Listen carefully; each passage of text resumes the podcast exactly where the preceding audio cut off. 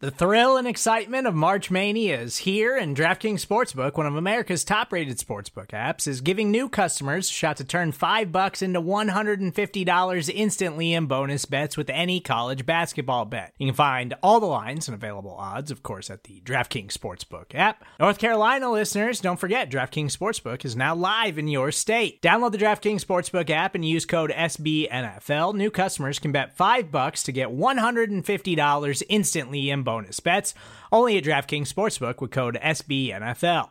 The crown is yours. Gambling problem? Call 1 800 Gambler or in West Virginia, visit www.1800Gambler.net. In New York, call 8778 HOPE NY or text HOPE NY. In Connecticut, help is available for problem gambling. Call 888 789 7777 or visit ccpg.org. Please play responsibly on behalf of Boot Hill Casino and Resort 21 plus age varies by jurisdiction. Void in Ontario. Bonus bets expire 168 hours after issuance. See DKNG.com slash B ball for eligibility, deposit restrictions, terms, and responsible gaming resources.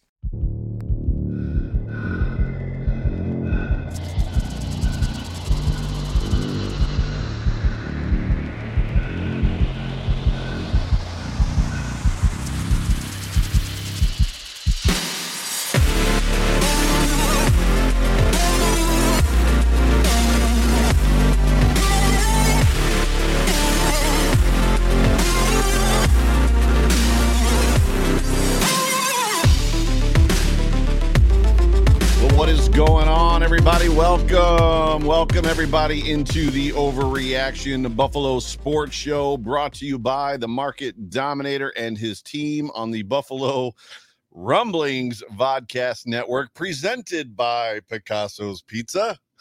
There's a lot more stuff going on. Sounds like football's around the corner. I am your host. I am the voice of the Overreaction Buffalo Sports Show. Soon to be in a couple of weeks, the Overreaction Buffalo post game show.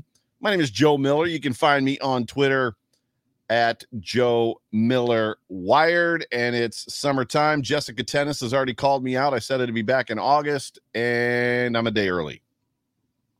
Sorry. Welcome to everybody in the chat. Nautica here's it's good to see you. Robbie's in the chat. Jason Humbert, Daniel Gauris, Chris Janke, what's going on? Calgary Mafia. That's a name I have not seen yet. David Reed, what's up? Jessica Tennis, who already mentioned. Richard Rush, Amanda McCulick, I think that's how you pronounce your last name, is in the chat. Everybody is in the chat. It's so good to see all of you guys. And I've got some notes here. And the notes just simply say, Summer, summer, summertime. Yes, I just sang a Will Smith song to you because it is still summertime and it's going by way too fast. If you have not picked up on it already, I'm a little bit excited to be here with all of you, with the Mafia. I'm excited to be back in the house. I'm excited to be back in this seat, back in front of the microphone. More importantly, I'm, I'm excited for Bills football, and I think all of you guys are too. But as we always talk about on this show, I hope that you are not finding yourself wishing the summer away. I did not. I actually uh, did a very good job. It, it, went by quick. It went by too fast. That's one of the things about Buffalo summers. The school, the kids getting out of school. I'm off script. The, the kids getting out of school June 26th. When you're used to them, I lived in Ohio for 13 years, so my my daughter's first several years of schooling was in up until 2018 was in Ohio, and they get out of school like June 1st. So you have a huge summer, or at least it feels like you've got an enormous summer. When your kids get out of school June 26th, you're like, man, half a third of the summer's over. Because it is. so July is zipped by. Football started. We're all sitting here excited, amped up for training camp, which I got to go to Saturday. A bunch of you have already gone. A whole bunch of you saw me and introduced yourselves to me and met me on Saturday, which was really cool. Um, I, I love that.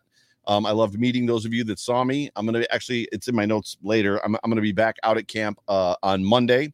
So if you are listening to this on the way to camp today, Monday, look for me. I'm also going to be back out there on Tuesday. Tomorrow or Monday, I should say, I'm going with McKenna. And then on Tuesday, I'm going with the Market Dominator, whose shirt, t shirt, I'm actually wearing right now. The Market Dominator team t shirt. But the summer is uh, what, about half over football is around the corner. Players are actually practicing. Things are actually happening. Pads are actually popping. It's a great time to be alive. I'm really, really excited. Thank you all for being in the chat. Thank you for joining me after this much needed break. Not only am I back, but the Phoenix Show is back. The Hump Day Hotline is back. Football is back. And for this episode, we are going to talk some stuff. We're going to talk some Bill stuff. We're going to talk training camp. We're going to talk Josh Allen. We're going to talk fights started by Josh Allen. We're going to talk some injuries. We're going to talk about some players not in attendance. We're going to talk wide receivers. I'm probably not going to keep you long. But first, like always, whether this podcast finds you around a cup of coffee, at the gym with your AirPods in, on the drive to work, or watching me live right now on YouTube, Facebook, Twitter, let me just one more time for the last time say welcome. Please do me a favor. Please like and subscribe, whatever platform you're on. And keep in mind, as always, this is a recording of a podcast. We are Super Chat Live. So if you are trying to get my attention in the chat, I, I love that you're in the chat. If you're not on YouTube right now, jump over to YouTube. If you've never joined us live on YouTube, please make it a point to do so. But if you if you've got something pressing, if there's something you want to tell me, if you if there's a question you want to ask, the easiest way to get my attention is a super chat. You just throw the super chat in there, it comes up glowing on the screen. I will see it, I will not miss it. And I'll get to your question. First things first. First things first. I did a poll on Twitter. I had had enough. I was I was I was at and I have had enough moment. I don't know how many of you have ever gotten to one of those I have had enough moments, but I was at the I have had enough moment. And it stewed with me. And when we got in the car after after training camp, I just threw the poll out there look, this is the story, and I'm gonna I'm gonna give it to you quick, and and it's it's about training camp, but it's a little bit of a deterrent. So, and I know a lot of you saw the poll, and I know of you a lot of you saw the banter, but I had to use the facilities at St. John Fisher, and St. John Fisher is a beautiful campus. It's a beautiful stadium. The restrooms are gorgeous. Like everything, everything there is just really super, super. It's in Pittsford, Rochester, which is possibly a, the nicest, a nicer suburb than any of the suburbs in Buffalo. Like it's gorgeous there. The campus is gorgeous. But I had to take a piss. I'm old. You know, I couldn't wait two hours. I couldn't sit through the whole practice. Sorry. I had to go to the bathroom. I walk in the restroom. The urinals are all full. All the and that's not abnormal. That's you know, it, it is what it is. So I entered a stall, which for those of you that don't go into men's room, and there's probably half of the audience listening that are females and you guys probably are like is it okay to not or is it okay to enter a stall if you're not going to do the other business? And it's not improper. If the stalls are or if the urinals are full it is not improper for a man to go in the stall and you just go in the stall and use the restroom right there right? So it, it actually helps the line and helps everybody get through fast. It's normal. And i'm not sure either how many of you on the feminine side are overly familiar with public men's restrooms and how obnoxiously disgusting they are. Now, I've heard stories. I've never been in a women's restroom outside of when I was when I worked for Denny's when I was a teenager and I had to clean the bathrooms. I've you know, I've heard stories that women's restrooms aren't exactly the cleanest either, but generally speaking, men's restrooms are not great. We'll just leave it at that. Pri- the, and, and if you want to know the primary reason, it's it's because there's always piss on the toilet seats. Always every single time you go into a stall, any location, any restaurant, any airport, any stadium, any public bathroom, any gas station, any college, any school, any place you go in this country, if you have to go into the stall for whatever reason, there's piss. The toilet seat is down and there's piss all over it. Every single bath, men's bathroom you go into, unless it's your own personal one at home. And after my poll, I'm wondering if some people's toilet seats at home have piss all over him. I walk into the stall, beautiful bathroom, beautiful stadium. There's piss all over the toilet seat. And I'd had enough. I was like, all right, that's it. I'm constant, you know, I'm constantly seeing the guy who doesn't return the cart to the cart area at the grocery store. I'm seeing that guy constantly get run on Twitter and what a horrible human being he is and how he's the worst human on the planet. And is there anybody worse than the guy that won't return the cart to the cart area? And I was just thinking to myself, huh, who's the worst human in this situation? Is it the guy that won't return the cart to the cart area? Because let's be honest, there's times in my life that I've not returned the cart there's probably two portions of my life. There's the portion of my life where I was young in my 20s, right? I ain't got time for that. And I didn't return it because that's who I was. And I was just kind of a jerk. And then as you get older and you, you mature, you understand the reasons because you've got a nicer car. and you don't want somebody else's cart that was stranded or left in the parking lot to slide to like the wind to grab it and take it into yours.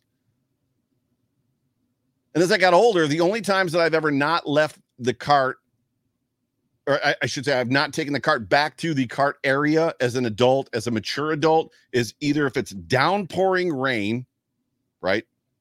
So you abandon the cart, you get you throw your groceries in the in, in your car, and you jump in the car as fast as you can. Downpouring rain, or like ridiculous snowstorm, and you can't push the cart through the snow because like the parking lot hasn't been plowed. Uh, plowed. Outside of that, I pretty much always take my cart back. One thing I have never done, probably in my life, after being old enough and taught by my mom and dad to lift the seat, one thing I have never done is pissed on a toilet seat on purpose. Never. Not for fun, not drunk, not sober, not because I was lazy. One person told me because some people aren't flexible enough to reach down and lift the seat, not because it was dirty, if it's dirty, you can lift the seat easily with your toe. Just boink, pop it right up. To be honest with you, when I go into a men's room, I do, I go even before the pandemic, I go out of my way to not touch a single thing in a men's restroom. They're disgusting.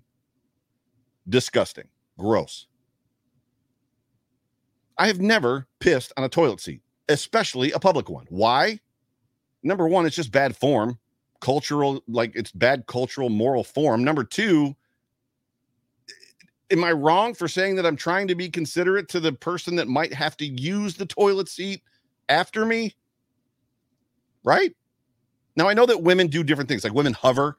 I know that that's a thing my wife has talked to me about that. Like women when they go to use the bathroom, they don't even sit on the seat, they hover. Men don't really hover. That's not a man thing. it's just it's just not that's not what men do. Men don't hover. so I don't even know if I could hover if I needed to hover. if we're going to break this moment down about women hovering versus men, whatever men do, women are magical creatures. Let's just, we can just start right there. Women are absolute 100% magical creatures. There's women can do things that men just, eh, to include like pushing a baby between out, out of their body between their legs. Women are just magical creatures. Hovering is something that a woman can do. Men cannot hover. Men don't hover. It just doesn't happen.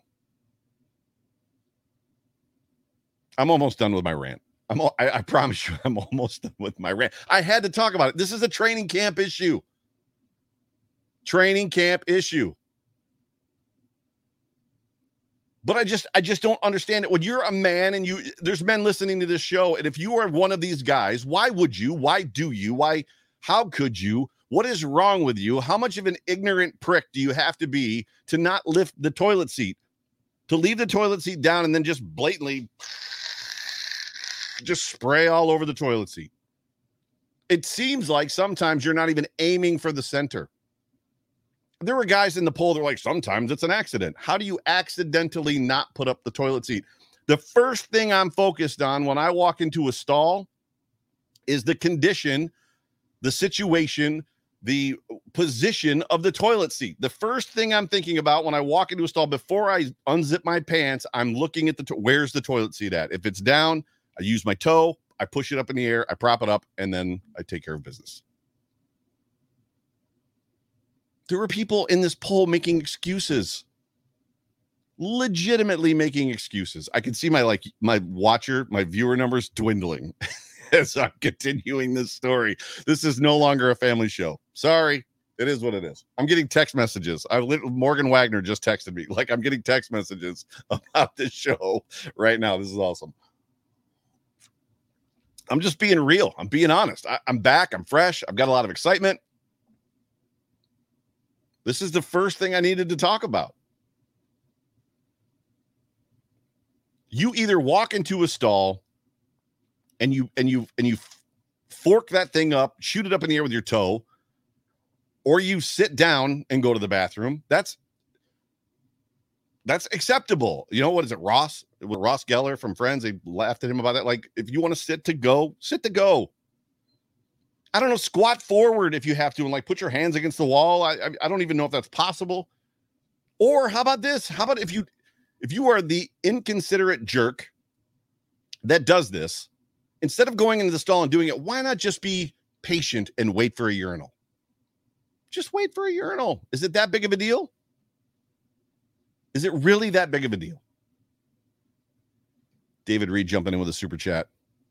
Worst part is the handicap stalls. People who need them get screwed the most. Nothing angers me more. And I'm I'm I'm guessing, David, that you're referencing people who are not handicapped going into the handicap stalls and using them, even if properly, right? They're using them in the sense of like they're they're not going to the bathroom on the toilet seat, or if they are, regardless, people using the handicap stall, they're they're not handicapped. And I guess if I guess if what you're talking about, I mean people that are pissing on the yeah, pissing on the toilet seats, but so that's my first rant. rant over at this point. We're going to talk about training camp. We're going to talk. I just had I had to get it out there. If you were that guy, I just said rant over and I'm still ranting. If you were that guy, just don't be that guy anymore. From here on out, draw a line in the sand. Like make a promise to yourself going forward for the rest of my life, sober, drunk, no matter what I'm doing, how I'm doing it, where I'm standing, what's going on in my life, I'm going to use my foot to kick the toilet seat up because I'm going to be a better human. Be a better human. Chris Janky. Now, can we talk about poo? No, Chris, we're definitely not talking about poo on the show. We're going to talk about Bills football. Training camp on Saturday. I'm I'm I'm segueing. I'm I'm I'm changing the station officially. We're turning the page. If I get a super chat about urine at this point, I'm not reading it. Another one. Segueing. First thing I noticed. Oh, where am I at? unfortunately. Uh, what I want to so let's do this. So before I get into training camp, let's do this. So um let's jump over to the sponsor. Let's talk about uh, give me 30 seconds, whatever it is, 30 seconds, 40 seconds to uh, play John's ad real quick. Uh, this is John Spascheck. He is the sponsor, longtime first and only uh, sponsor of this show. Uh, wonderful partner, wonderful friend of mine. Actually, John and I went on Saturday. We're going again on Tuesday together. John is a great friend of mine. Uh, listen to John real quick, and I'll be right back in a couple seconds. Hello, Buffalo football family. I am the market dominator, John Spascheck, and I am here as the proud sponsor of the Overreaction podcast by my good friend, Joe Miller. And one of the reasons why I partner with Joe is because of excellence. He runs an outstanding podcast, and that is exactly our approach in real estate. We want to help you win just as our beloved team is out there winning week in and week out. So if you're looking to buy or sell in real estate, please reach out to us directly at 716 570 3298 and we will help you win in this competitive market. Go Bills. Go Bills. That is John Spascheck. He is the uh the the basically the head of the market dominator team uh here in Western New York. And things in the housing market are crazy. Uh, you may have thought before that you didn't need an agent or you could use any old agent that you wanted to use. I would tell you this now is the time more than ever that you need to win and you need to be on the winning team, whether you're buying or selling. Give John and his team a call. As he said, his number 716 570 3298. I would, I would challenge you. If you could listen to me and dial him, call him right now. He'll answer his phone. 716 570 3298.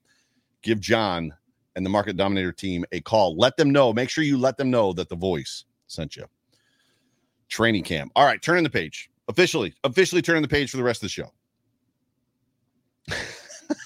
I can't do it. Ralph Wilson Sr. comments the training pants show. Oh my gosh, that is classic. Oh, I can't. We just might have to end the show right now. I might have to come back at 10. My drink's almost gone. Goodness gracious. Training camp. We're refocus. All right, woosah. refocus. First things I noticed at training camp on Saturday. The very first thing I noticed, holy crap, this place is packed. Slammed. There were more people at camp on Saturday than I think I've ever seen at camp. And I've been to a lot for many years. The very first training camp that I went to at St. John Fisher was uh, Marshawn Lynch's rookie year. So I've been to a bunch, a lot. And back then, obviously, it was set up different. You know, the Bills have made a lot of uh, significant, you know, uh, uh, donations to St. John Fisher to help them build the extra fields, the stadiums, and all that kind of stuff. But there was a time when there was like a couple practice fields and there was just a normal chain link fence. And you could like stand along the fence and you could watch Bills practice. And there was a lot of people there, but it wasn't anything like what I saw on Saturday. It was packed and it was awesome. It was actually very cool. Everybody was very happy to be there. Everybody was re- having fun. People were jovial and just enjoying the atmosphere in general. The weather was beautiful. It's Western New York. Come on, there's no better place to be in the summertime than Western New York. It was absolutely gorgeous, but there was more people than I'd ever seen in camp. So that was my first observation and then another one observation that wasn't at camp, and I don't I've got this in the wrong spot on my notes, but I'm gonna talk about it or I'll forget. Andre Reed like threw a picture up on Instagram of him talking to OBJ, trying to talk him into coming to Buffalo. Am I the only person that's out on OBJ coming to Buffalo? Am I the only member of Bill's Mafia that's like, I'm good, bro? I don't need it. I don't need the drama. I know he's talented. I know he's absolutely phenomenally, incredibly talented. I just, you know what? I got Stefon Diggs, and I think I'm good. I got Gabe Davis. I think I'm good after what I saw on Saturday, I've got Isaiah McKenzie. I think I'm good. Like I've got we got some we got some dudes that can play football on this depth chart. So, anyways, I got that in my notes here. I don't know why, uh, but uh, if uh, if anybody else feels that way, I, if you're in into OBJ, I guess I could probably do a show on whether why good, bad, indifferent he should be here or not. I'm just not. I'm just. I'm just not there. That's just not me. So, uh, so Dion Dawkins, I was. I did notice right away that Dion was not out on the field. Um, I noticed 73 was missing. Tommy Doyle, if I'm not mistaken, was taking the uh, the large portion of the left tackle uh, reps for Dion. We uh, Mitch Morse was interviewed after practice, and he said that basically, and I'm I'm paraphrasing, that the players don't really know what's going on with Dion, but that uh, they do know that uh, that they should be praying for him, and you know, basically, we all should be too. And Mitch, I just want to tell you, even though I know you're probably not listening to this show, if you are, uh, we will be praying for Dion. Uh, hope to get you back soon, Dion. Obviously, life will always be more important than football, but this city loves you. This city needs you. This team needs you. So we will be praying for you. Uh, Micah Micah Hyde uh, had that significant injury. I believe it was on Friday. He went down on the ground hard, and Jordan Poyer, I believe, was calling for a cart or calling for trainers. Uh, he went off the field very difficult. It looked bad at first, but uh, if you have not heard, it just seems to be kind of like a glute contusion which is basically a butt bruise, and his hip is a little bit bruised. He was walking on the field, he was limping around, uh, and Coach McDermott said that he was going to be day to day. Uh, Jamison Crowder has still not been on the field, and I'm not sure exactly when he's going to be back. Um, and I'll be honest with you, I focused on Saturday on the wide receivers. That was where my focus. If you remember before this, before I took my break, so June, I, for me, all the focus this preseason and training camp was going to be on the wide receivers and that room and what's going on there because there is a ton of talent in that room. It's incredibly deep in that room. Uh, there are guys that are very good in that room. There's rumors of guys that are that are or have been very good in that room. There's additions like Jamison Crowder to that room. Uh, there's just a lot of storyline there. Uh, obviously, Isaiah McKenzie, Beasley being gone, Emmanuel Sanders being gone, it opens up like 160 targets, something like that, or 150 targets between those two guys to potentially go to somebody else. Gabe Davis moving up into the number two role. Uh, there's other stuff as well that I, I'm not really privileged to say here, but there's a lot going on there.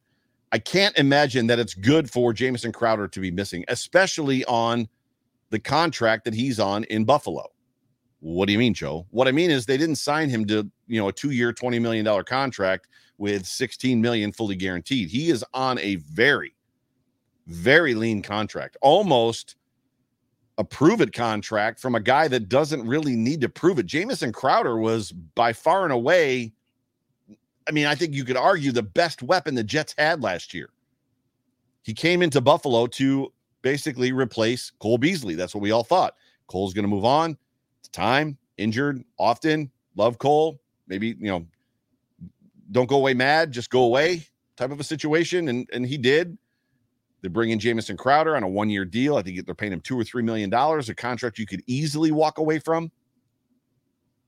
And I just don't think it bodes well for Jamison Crowder to not be on the field. And I'll be honest with you, from what I saw from Isaiah McKenzie on Saturday, it kind of affirms what I believe. And oh, by the way, there's other guys that are actually playing very well as well. And the word they talk about it all the time. You hear Jay Spence talk about it that availability is the best ability. Uh, uh, Garafolo said it to, I think, Josh Allen as well in his presser on Saturday on NFL Network. Availability is the best ability. And right now, Jamison Crowder is not available. And what that's doing is it's giving the coaches the opportunity to see some guys that they probably wouldn't get to see as much of if he was in the lineup. It just can't be good. It just can't be good. The Buffalo Bills started out practice. Uh, they kind of like it did. They did a before they stretched. They did like this weird warm up, like eleven on eleven half speed thing. I'd never seen it before. Uh, a lot of the people in the crowd in the stands were talking about it. It was interesting. It was like an open walkthrough warm up before stretching. The first thing I noticed is that McKenzie was on, it was in the slot, and James Cook was in the backfield. So in the open walkthrough warm up, six was on the field, 28 was on the field. Now, 28 did not necessarily remain as kind of like the number one guy as far as that goes, but six was on the field a ton through all through practice, all through camp. Another observation that I made, and after I get through my observations, I'm going to hit the wide receivers real quick. Then I'm going to get you guys out of here. The punting competition.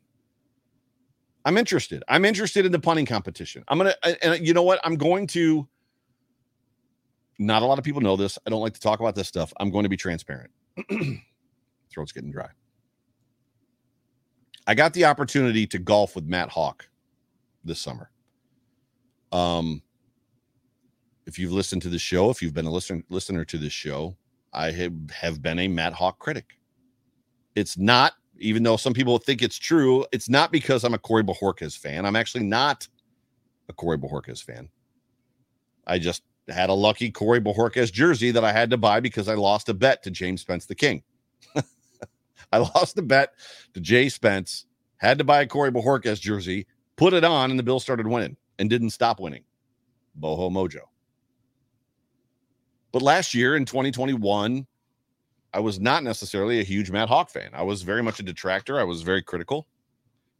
But I got the opportunity to golf with Matt Haack.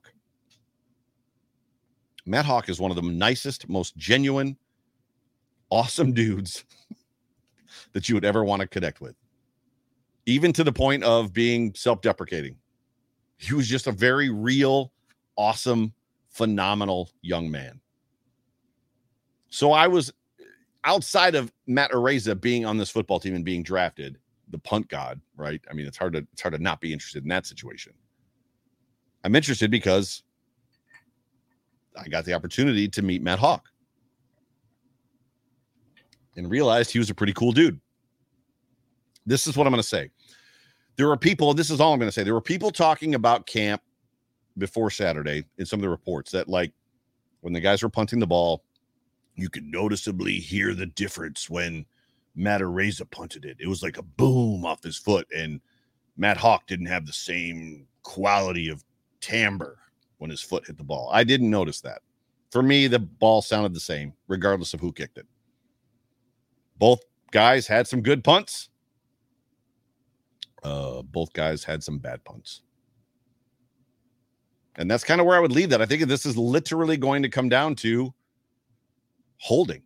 It, it might, which we know that Matt Haack is an elite holder, elite in the NFL. Matt Haack is making the money he's making from the Buffalo Bills because he's an elite holder. Corey Bojorquez is not in Buffalo because he's a horrible holder. Ask Mason Crosby. Ask any Green Bay Packer fan. Horrible holder. Both punters had some good punts. Both punters had some bad punts. This is going to legitimately come down to a holding game. Now, if I'm being honest, and I heard somebody say this behind me in the stands, and they're 100% right. When the weather gets bad, Matt Haack struggles a little bit. He struggled here in Buffalo last game of the season in 2020. He struggled here in Buffalo as a Buffalo Bill in bad weather. I don't know enough about Matt Araiza to tell you whether or not he's good in bad weather or not. I'm just telling you from what I saw in the summertime, there was no gigantic boom of the ball when Matt Araiza kicked it versus when Matt Haack kicked it. Now there could absolutely be some situational stuff that they were working on. We know when we when they get into training camp, we know day to day they're working on different things. There very much could have been a Er, er, I should say not a you know scenario where the, the special teams coach is like, oh, just get out there and kick the hell out of the ball, kick it as far as you can. That's absolutely they could have been trying to position, they could have been trying to get in inside of a certain area. Literally, I don't have context because I don't have connection to the coaches, right? They also did not kick any field goals. There was no field goal practice. So I did not get to see Matt Araiza hold the ball. Hopefully on Monday when I go to training camp or Tuesday, they will do some field goal kicking and we'll get a good look on whether or not Matt Araiza can hold can hold. Because right now we don't know. Or at least I should should say I don't know, and I don't think any of you guys know. Right? Catching punts, catching punts from these guys 6, 10, 5, 35, 86. And I've got my handy dandy roster. Six. As we know, the first guy catching punts was six, Isaiah McKenzie. 10, uh, Khalil Shakir. Five, uh, Marquez Stevenson. 35, I don't know. So 35, and I'm looking at my roster sheet. Raheem Blackshear was also catching punts. And then 86 was the last guy in rotation. I think Tavon Austin. Those were the guys that were back catching punts from these dudes. And all of them pretty much, I believe, stayed after practice to catch punts. There is an all out onslaught to find out who is going to be the punt returner for this football team this year. They did zero practicing of kickoffs, so there was no kickoff returns. Zero. Now, getting down to practice. Should have grabbed a bottle of water. The offense started off a little bit, we'll call it not sharp. That not sharpness lasted most of the practice. Josh was off. Now, granted, his offensive line in front of him, Dion Dawkins was not there. Ryan Rick Bates was not there. He had a whole crew of guys. Mitch Morse was there. Spencer Brown was there. I think Quessenberry was playing. Cody Ford was playing. Tommy Doyle was playing. So when you're talking about a makeshift offensive line, that is legitimately what was in front of him. And he had a very hungry defense in front of him and the defense was getting after it. Getting they tipped a couple of uh, balls from Josh Allen. Jordan Phillips tipped a ball, which was actually prior to the heralded, well reported on quote unquote fight. The defense was getting after it. We hear all the time that defenses are ahead of offenses early on in training camp. And generally speaking, we hear that that's a good thing because defenses kind of are cohesive and gel. And I'll be honest with you, if you go back to 2021, there was reports that the offense was lighting up the defense, lighting them up. Now, granted, that 2021 defense was good. They were number one in a bunch of categories, but I think we would all say, feel that they weren't maybe as good as they could have been. But we heard that the offense early on from the start was lighting them up. And if you go back and listen early in 2021 preseason, you will hear me say that that I think I said it to Jay Spencer King that that makes me nervous that the defense is not in front of the offense or ahead of the offense this early in training camp. But right now, the defense is in front of the offense. And I talked to a player today. We were talking about the fight. We were talking about Josh struggling a little bit. And he said this defense is going to be very good.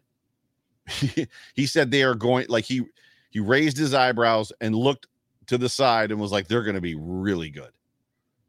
He said there are multiple, they disguise way better this year. They're going to be absolutely very good and the offense is struggling because already they're showing how good they're going to be. There's energy on that side. There's momentum on that side. Uh, there's guys that are hungry that want to get after it. Von Miller is now a part of this defense. This defense is going to be good. I'm excited about this defense. I'm, I'm just as excited about the offense, but I'm excited about this defense.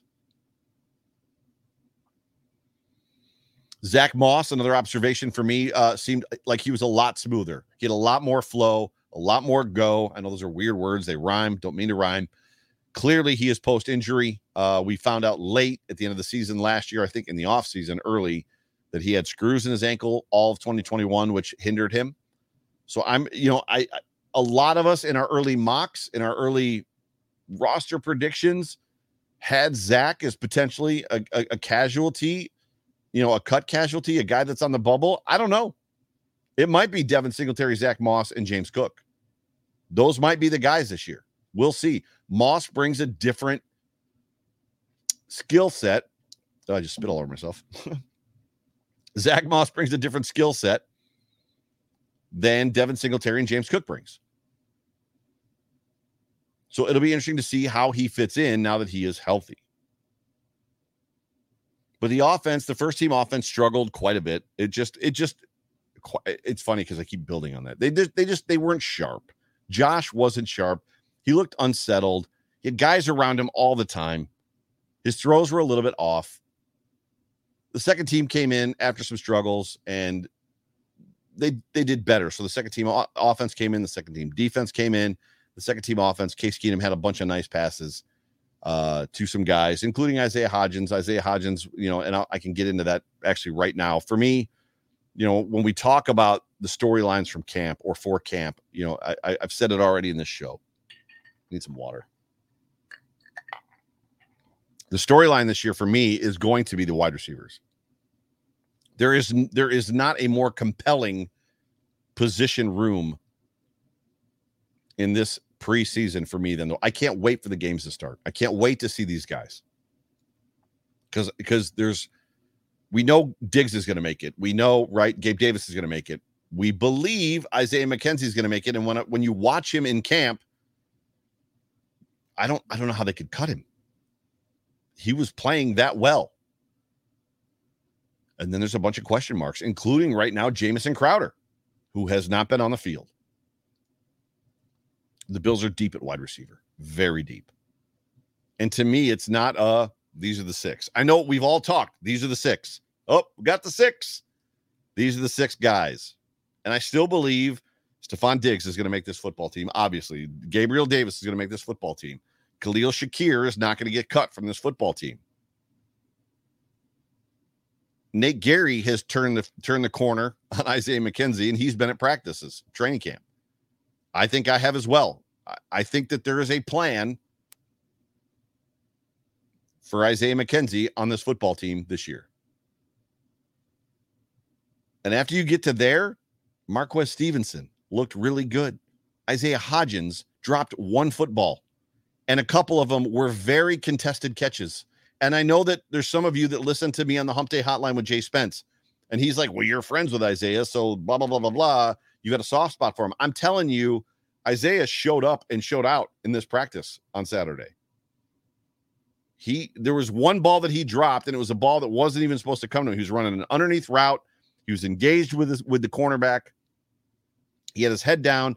As soon as he picked his head up, almost to just basically get rid of the ball, Keenum fired the ball at him and the ball hit him in the hand, and he wasn't even expecting it. They had Isaiah Hodgins actually doing special teams drills. He was practicing as a gunner. They're going to give him every chance. They're going to give all of these guys every opportunity to make this football team. Wide receiver to me, by far and away, these depth these depth battles is where you want your eyes to be at camp it's where you want your eyes to be for all these preseason games. This is the battle. So these are the guys when they were kind of lining up and, and practicing in the X position, right? So we all know the X, Y, and Z, right? Those are the three positions, primary positions for wide receivers. Practicing in the X positions were Stefon Diggs, Isaiah Hodgins, and Tavon Austin. So first team, second team, third team. In the Y position, uh, Gabriel Davis, Marquez Stevenson, Uh, and then I think his name is uh is it Neil? Yeah, Neil Pau. Pau, he's a Hawaiian dude. So 82. I don't know his name. In the slot, first guy, Isaiah McKenzie, then Khalil Shakir, and then Tanner Gentry, Josh Allen's old buddy from Wyoming. This is what I'm going to say about all these wide receivers. They're all talented. They're all very good. Stefon Diggs is just from another world. He makes it look, he just makes it look so easy. He sets up his defender so it doesn't matter who's defending him. He just he reads the defensive coverage. He sets his defender up so well and he gets in and out of his breaks. It's just it's just but and the funny part about it is you're watching him make these moves, right? You're seeing the defender's position on Stefon Diggs because it's practice and you can focus on things you normally don't on a Sunday. And your brain says to you in the moment, oh, you should go there. And suddenly, like cutting knife, like a knife, er, a knife through warm butter, the dude just finds that spot and the cornerback is lost. He's like, I don't know where the guy just went. And Stefon Diggs is wide open. This kid is we've had him here for this is his third season. We've watched him every single Sunday. And as much as I want to say that we have appreciated him as a talent on this football team, I don't think we when you watch and this is not a slam against Gabriel Davis. Gabriel Davis is a is a is a talented football player in his own right. He brings a different skill set, toe touch, sideline capability, his size, his demeanor. He has shake and bake. Gabriel Davis is clumsy compared to Stefon Diggs. Stefon Diggs is a ballet dancer out there on the edge with a corner. It's ridiculous. It's otherworldly. It's almost not fair watching him just turn cornerbacks around. And I get it. Trey isn't out there it's just something to watch. It's something to behold. And I I hope that all of you who are within 200 miles can get to training camp just to go to one of these practices and focus on Stefon Diggs because it's unbelievable to watch. He just makes it look so easy. It's ridiculous.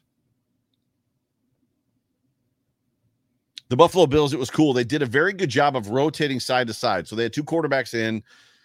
I'm sure you guys have seen this drill, right? So they run a play and the quarterback on the right side throws to his side, and then they run another play and the quarterback on the left side throws to his side.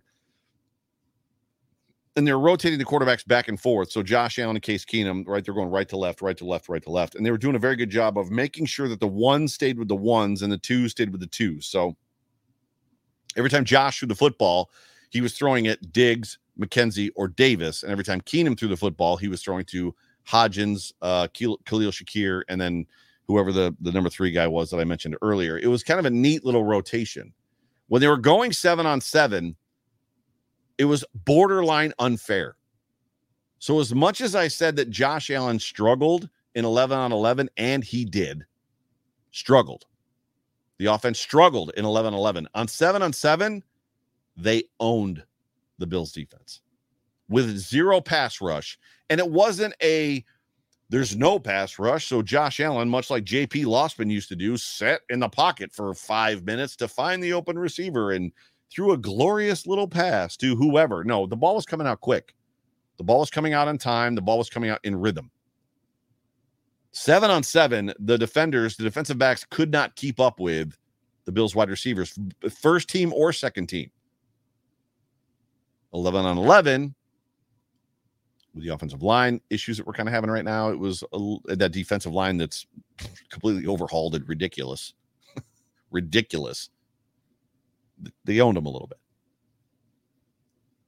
But it was cool to see them rotate guys and kind of line guys up. Now, they may have done this always. This might be something they've always done in the past. And I've just missed it because I haven't been uberly focused on the wide receivers like I am now. I'll be honest with you, and probably much like all of you, every other year that I've gone to camp, I've been wholly focused on the quarterback because what has been the biggest issue on this football team before Josh Allen showed up?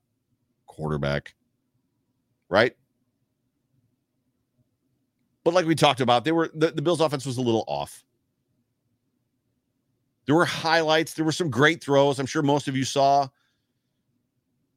that uh, that that highlight reel pass that Josh threw to uh, Isaiah McKenzie in the back of the end zone. It was a beautiful pass. It was an acrobatic catch. It was awesome. And again, seven on seven, not to get anybody worried, seven on seven, they were incredible. There was a point where I looked at John, I was like, I don't think they've had an incompletion yet in seven on seven. And there was a bunch of plays. And then just as I said that, Josh overthrew Stefon Diggs. it's like I jinxed him. They worked a lot of underneath stuff. They worked a lot of intermediate stuff. It was it was it was fun to watch. And then like I said, that gorgeous pass to Isaiah McKenzie. Now, having a conversation just about what I watched, what I saw, what I feel like you should be watching. Regardless of what happens in the wide receiver room, I have 100% confidence that the Buffalo Bills are going to find the best six, seven, right? The issue is going to come in as it pertains to the return game. Who's that guy going to be? How are the Bills going to use that guy?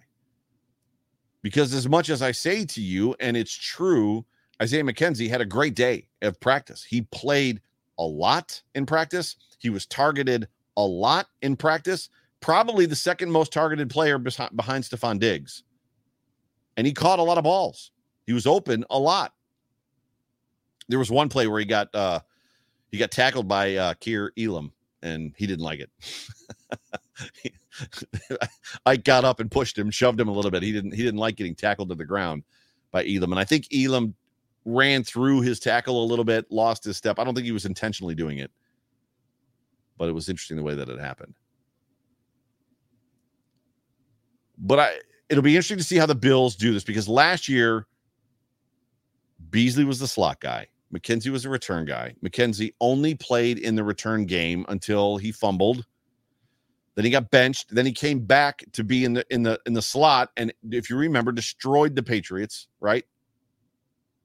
And then kind of vanished. It'll be interesting to see if they use him on a dual purpose if McKenzie can fill that role of the slot, the, the Z receiver, I'll be interested to see if the Bills even keep Jamison Crowder. Does he have a spot on this team? Because you're gonna are you gonna hang on to a guy that's on a one-year deal, I think three million dollars, or are you gonna hang on to somebody else like a Khalil Shakir, like a, a Marquez Stevenson that you spend a draft pick on, uh, uh, an Isaiah Hodgins who has a completely different body type than any other receiver on this football team. It's going to be fun to watch. It's going to be exciting. And I have full trust in this Buffalo Bills football team, or I should say, uh, management staff and coaching staff to find the right guys. Now, what everybody wants to, what everybody wants to listen to, the fight. Oh, the fight. So it was ridiculous. Um, it's being overblown by Miami fans and other people. It actually was trending fight in Bills camp. I had a Miami friend, a, a Dolphins fan friend that's on Twitter say, you know, called the Bills the bickering Bills. And I responded with, no, they're not the bickering Bills. They're the AFC East champion Buffalo Bills. Like my hat says, get it right. Earlier in the practice, a couple plays before, Jordan Phillips tipped a football that Josh Allen threw. And I can't remember. I think it got intercepted. I, Josh wasn't happy. Whatever. The offense was having a bad day the last play of practice, not because this happened, but it end well. How do I want to say that? It's probably because this happened. I'm not sure that it was intended to be the last play of practice, but this was the last play. Josh Allen takes the snap, drops back, goes to his left. You saw him. He runs off to his left, goes through, and gets a little bit of a shoulder from Jordan Phillips. Jordan Phillips, who loves Buffalo. Jordan Phillips, who loves Josh Allen. Jordan Phillips, who wants to be in Buffalo more than any, probably almost any player next to Josh Allen. Jordan Phillips, this is where he wants to be, doesn't want to be any other place. You've heard him talk, you've heard him speak, you heard you've heard all of the conversations. If you've if you have not caught a Jordan Phillips interview, catch one and you'll know exactly what I'm talking about. He was not being dirty, he was not trying to hurt Josh Allen. Josh Allen took a little bit of offense in the moment about being struck by Jordan Phillips as he was cruising his way into the end zone through a little bit of a crowd. got up, shoved Jordan Phillips in the face. Crowd ensued. Pile, and I'm watching this thing, right? Pile is moving, and for where I'm at, it's on my right side. Uh, they're moving away from me from my right side. So I see the pile ganging up, and I'm like, oh, ooh, something's going on down there. And I saw the whole thing happen. I didn't see why Josh got mad until I saw the video after, but I saw Josh basically get in and start making noise. And then I see as the pile's moving sideways, I see Stefon Diggs, or I should say Gabe Davis jump on the pile. And then I see Stefon Diggs jump on the pile. And I'm like, what is going that's the moment where I'm like, what is going on? like, why in the world are Gabriel Davis and Stefon Diggs jumping on top of this pile? The skirmish that is offensive linemen, defensive linemen, and Josh Allen.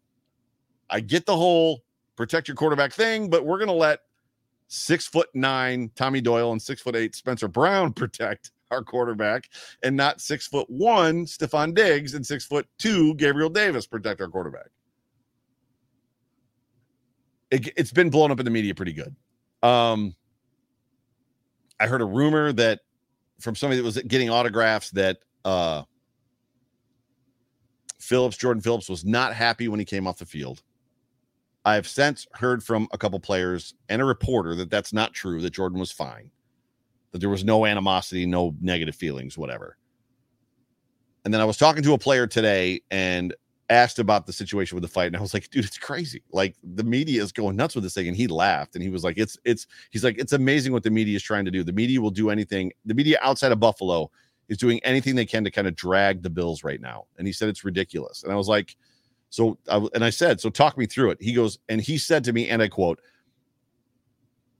I think Josh was trying to fire the offense up because we were having a little bit of a tough day. Josh Allen was trying to fire the offense up, which to me explains the whole entire thing. So, Josh is a competitor, right? And at the end of the day, if you're going to send a message to the guys that are protecting you because they haven't done the best job today, maybe, what do you do? You get in a fight and you get the energy up. You get the momentum up. You get right. You get the emotion up. And you kind of if you're if you're the 258 million dollar quarterback and things aren't necessarily going the way that you want it to do, want it to go rather I should say, and you don't feel like they're doing if they're if the if the fight isn't in them, right? You bring the fight to them. I think that's the best way to quote that. If the fight's not in them, you bring the fight to them. And I think that that's what Josh did, if I had to assume the situation. But at the end of the day, I can tell you this there's no hard feelings. Nobody's upset. It wasn't, it wasn't a big deal. There was no, there was no punches, like real punches thrown. There was no, I mean, it wasn't bad. It just was what it was. It was fun. And literally, somebody else that I talked to said that that they were just having fun out there. So have you ever been in that situation uh, like where you're just playing with the boys, playing football with the boys and it gets a little tussly or it gets a little heated, but nobody's mad at each other and you just kind of like, you know, whatever, roughhouse a little bit. So I got the feeling that that's kind of what was going on in that moment. And I'll be honest with you, even after practice, it didn't feel tense, it didn't feel awkward, it didn't feel weird. So that is my take on Saturday's practice at training camp. Again, I'm going to be there Monday today for those of you that are listening in podcast form. If you're going to be out at practice, please come find me. Um, I'll do the best that I can on Twitter to take a picture of wherever I'm sitting. Uh, and then you can come up. I think I don't even remember how many people. There's a bunch of people. I got to meet a ton of people on Saturday. Uh, it was really, really cool. So I appreciate that. Uh, always uh, up for a conversation, always up for a handshake, always up for a go Bills. Uh, I love every single one of you guys, and I appreciate all of you hanging with me uh, for this episode. And super, super, just great to be back. Super excited to be here. Excited for the season. Excited for all of you in the chat section that have just kind of kept this chat thing rolling for this entire show. You guys are the real MVPs up in here. But, ladies and gentlemen, you have been tuned into the Overreaction Buffalo Sports Show brought to you by the Market Dominator team on the Buffalo Rumblings Vodcast Network, presented by Picasso's Pizza. That's a new one. I don't know if you're catching that. That's a new one. Presented by Picasso's Pizza. I am your host. I'm the voice of the Overreaction Buffalo Sports Show. My name is Joe Miller. You can find me, as always, on Twitter at Joe Miller Wired tomorrow. Monday, 8 p.m., the Off Tackle with John Fina show returns live right here on YouTube. We'll also drop us a podcast on Tuesday. Code of Conduct, I believe, returns on Tuesday. And Jay Spence the King has a money guest. You will not want to miss the Code of Conduct on Tuesday. Wednesday, the Hump Day Hotline with myself and Jay Spence the King returns 8 o'clock live on YouTube. Drops us a podcast on Thursday. Love you guys. I'll talk to you soon. Hope to see you tomorrow or Tuesday. If not, I will be at the red and blue game on Friday with the family. But for me, for the market dominator, for Buffalo Rumblings, for Picasso's Pizza, apparently. Love you guys. Talk to you soon. Go Bills.